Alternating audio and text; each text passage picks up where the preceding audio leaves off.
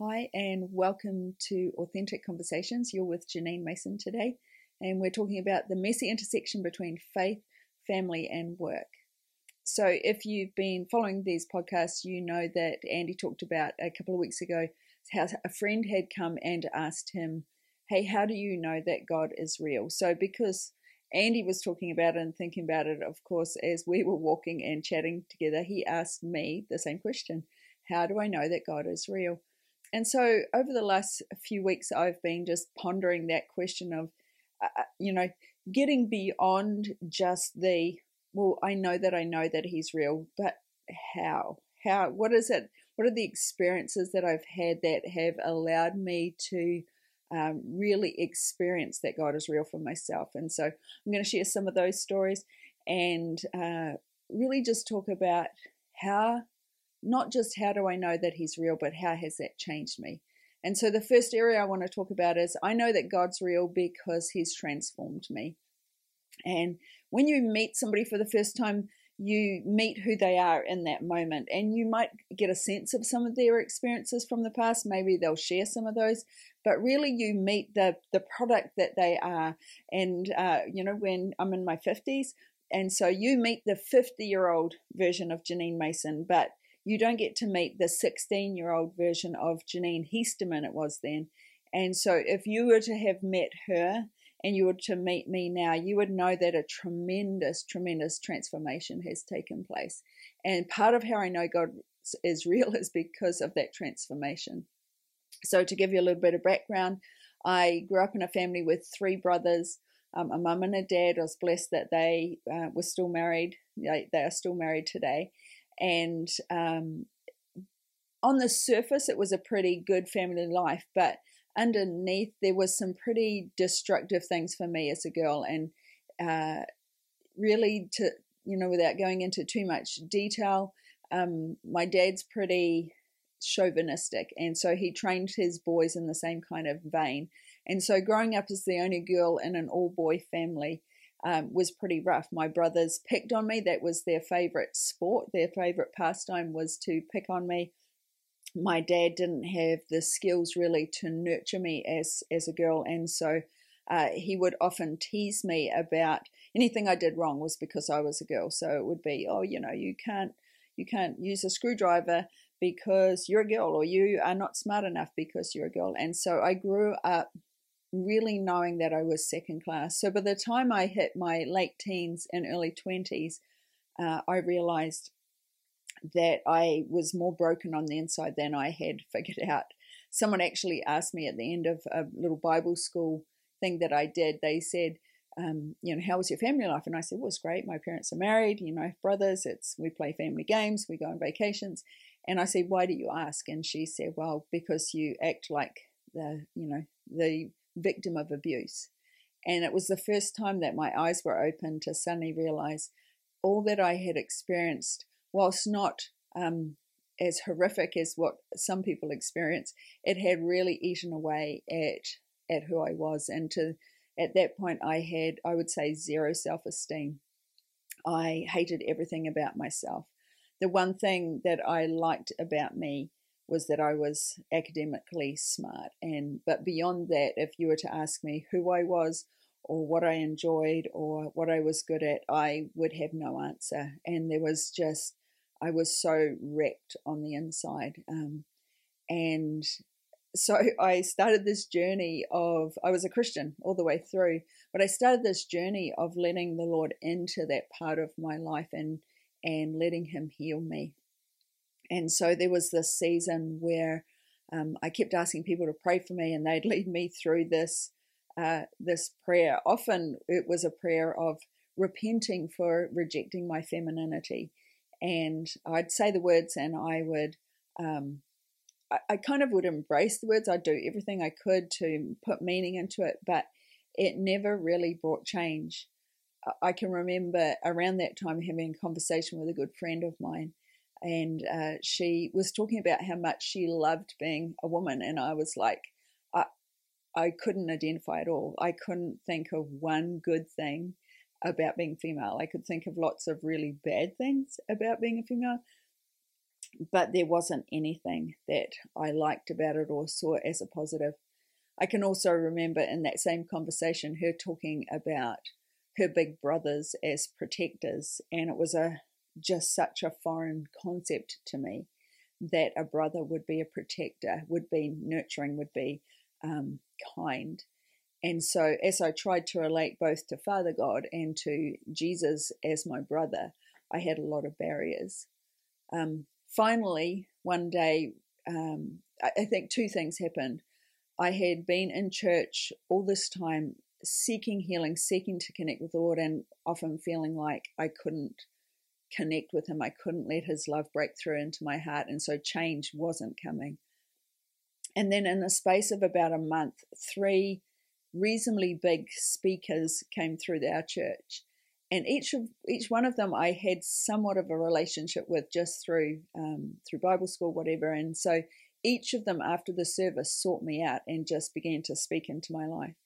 And although I knew mentally that God loved me at that time, my heart really didn't know that. And so having three in a row, something broke through where I thought, actually, God, I think actually God does love me. Uh, and then shortly after that, I had this time in my own prayer time, and I, I lived in a, a room behind somebody's garage. And I was just praying, and I suddenly had what I would call the gift of repentance, where I suddenly realized for the first time that here was little old Janine shaking her fist at God and saying, How dare you have made me a woman? This sucks being a woman, and, particularly a strong woman. Uh, and I suddenly realized the the sin of that, like how bad that was. And so I fell on my face and wept before the Lord and said, I'm so sorry. I repent of rejecting the the most fundamental thing about me is that I'm female, that I'm a girl, I'm a woman. And uh, that started really a journey of transformation, of beginning to accept myself. That that moment um, in my room behind the garage was so profound that within a week, I remember talking to the pastor and him saying, Something has changed. you have softened. There's something about you that's different. There's new life. And which was super encouraging because, you know, there wasn't any big fanfare and there was no one else in the room, but I knew that God had met me. And so it's been um, 30 years since then. And moment after moment, encounter after encounter, I know that He's real because He's met me in the mess and He's met me in the challenging times. And that journey still continues. Even in the last couple of months, we, we ran an event in Atlanta, Georgia. It was our own event, you know, we were speaking. Um, but one of the other speakers, our main kind of guest speaker, was Leif Hetland. And um, the Lord just used him to love on me so well. And there was a word that he brought. He just turned to me in the, one of the breaks and he said, um, You're on God's most wanted list. And I was like, and then he turned away and I'm Did he really say that? And he, then he said it again. And then uh, he, at one point, just was praying for me. And he began to speak out about how I'm on, I'm not just, you know, loved, but God really likes me and how I'm on his most wanted list for his dream team. And it was just another layer. It was a gift from the Lord to have this father of the faith speak into me in that way. And I could go on and on, eh, other encounters that I've had, even in recent months, of how the Lord uh, is showing himself real to me by loving me back to life in the areas that were the most painful, in the areas that were the most you know, had been the most destructive, and now the things, the very areas that um, that I know He's real because of His goodness, because of His kindness, because He's a good big brother, because He's a good father to me, and I have been changed, transformed uh, because of that. So I'm so grateful that God's real in wanting to love on us and love us back to life in those areas. Um, the the second area where I know God is real is uh, the area of finances. A couple of weeks ago, a friend asked me, How is it that you came into that kind of whole faith for finances? And it started when I was in Bible school in my 20s, um, that same Bible school where somebody asked me, Were you abused? And um, we were going actually from, so we were living in New Zealand at the time and we were going to America. And this big trip, and I had just spent four years at university. I had no money.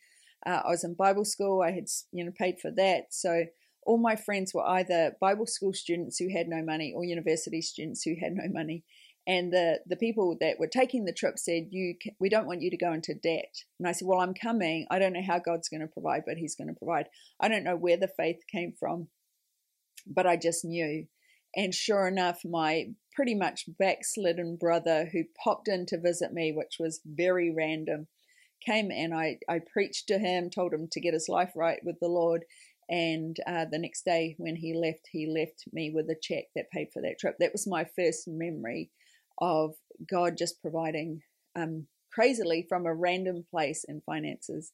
And uh, many of you will know the stories of the Mason family escapades coming from New Zealand uh, to America, first to Redding, California, and then over to the East Coast, and how the Lord has been just incredibly faithful uh, in every moment that He has provided outrageously.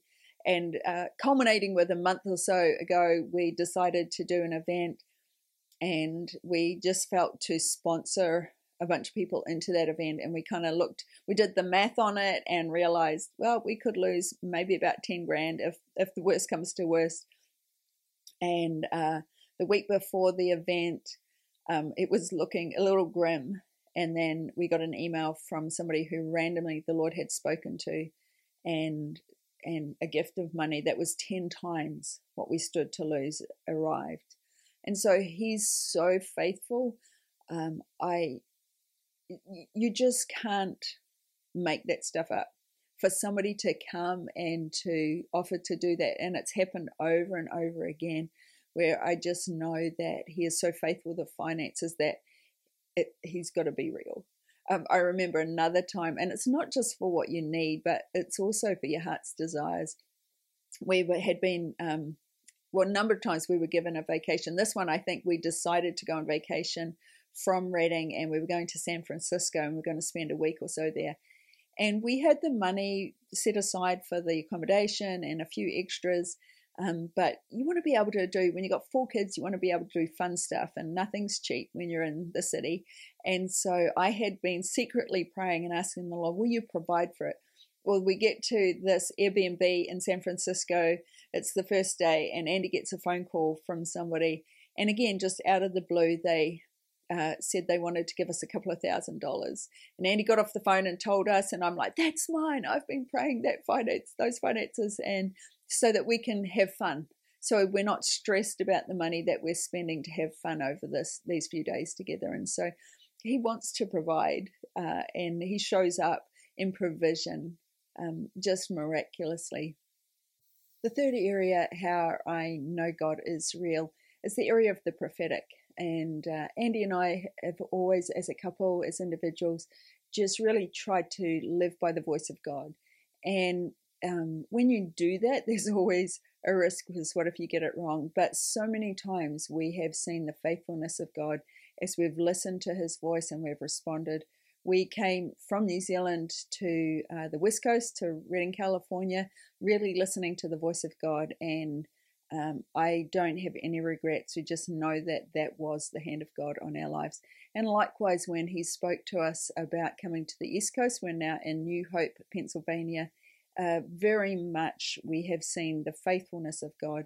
So we had started that journey coming over here to the East Coast. We started looking and then Andy felt like he should go back. The Lord said to him, you know, go back and check out this prophetic word from 12 months previously.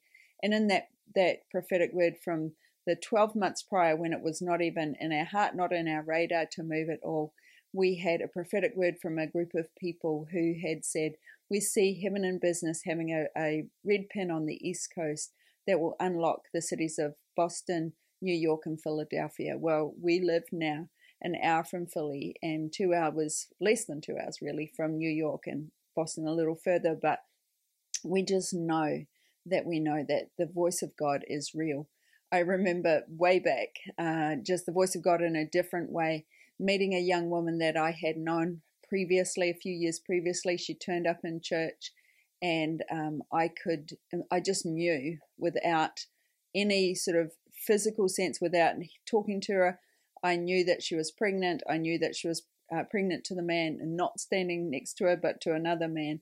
And it just was like so clear that it was the voice of the Lord. So when I engaged in conversation with her, I was able to engage knowing that.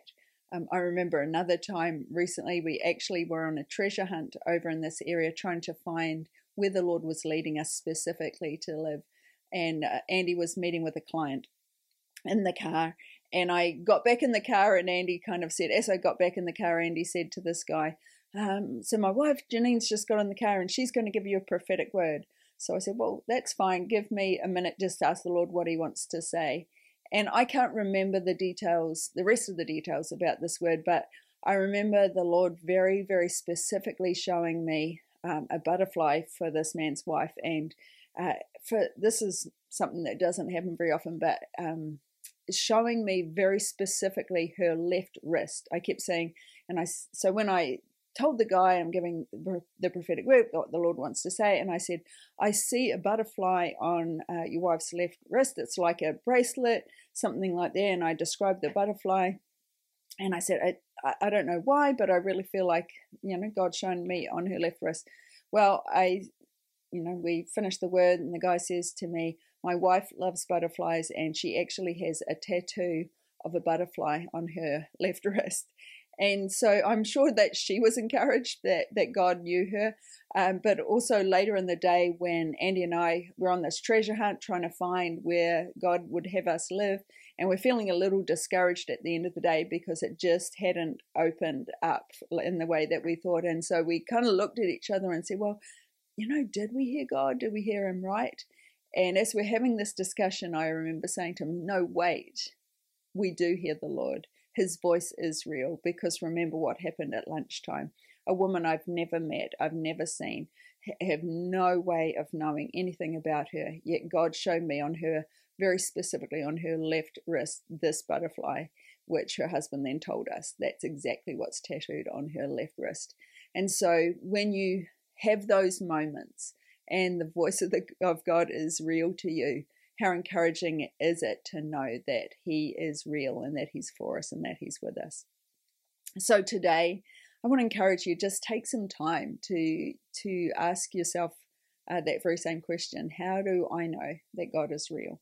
How do I know not just that He's real in a general, um, non-specific? Yeah, I know that God's real. I've always known that He's real, but how has He shown Himself real to to you? How do you know that His goodness has shown up for you? What are the ways in which um, you have come to know Him intimately? How's He changed you? Because as you take time to to reflect on that and to thank Him for that, you'll be encouraged and you'll be ready at a moment's notice to share with other people. So, a workmate, a you know another parent at the school, whoever it is that says, you know, this whole God thing. How do you know He's real? Uh, you'll be ready with an answer to say, I know He's real because He's changed my life. I know He's real because He's provided for us. I know He's real because His voice has been accurate, both for me, for my family, and for those around me. So I bless you today to just know the reality of Christ in your life, uh, not just for in the past for you, but for today. That you'd encourage, you'd be encouraged because you discover afresh today his reality and his goodness aimed at you.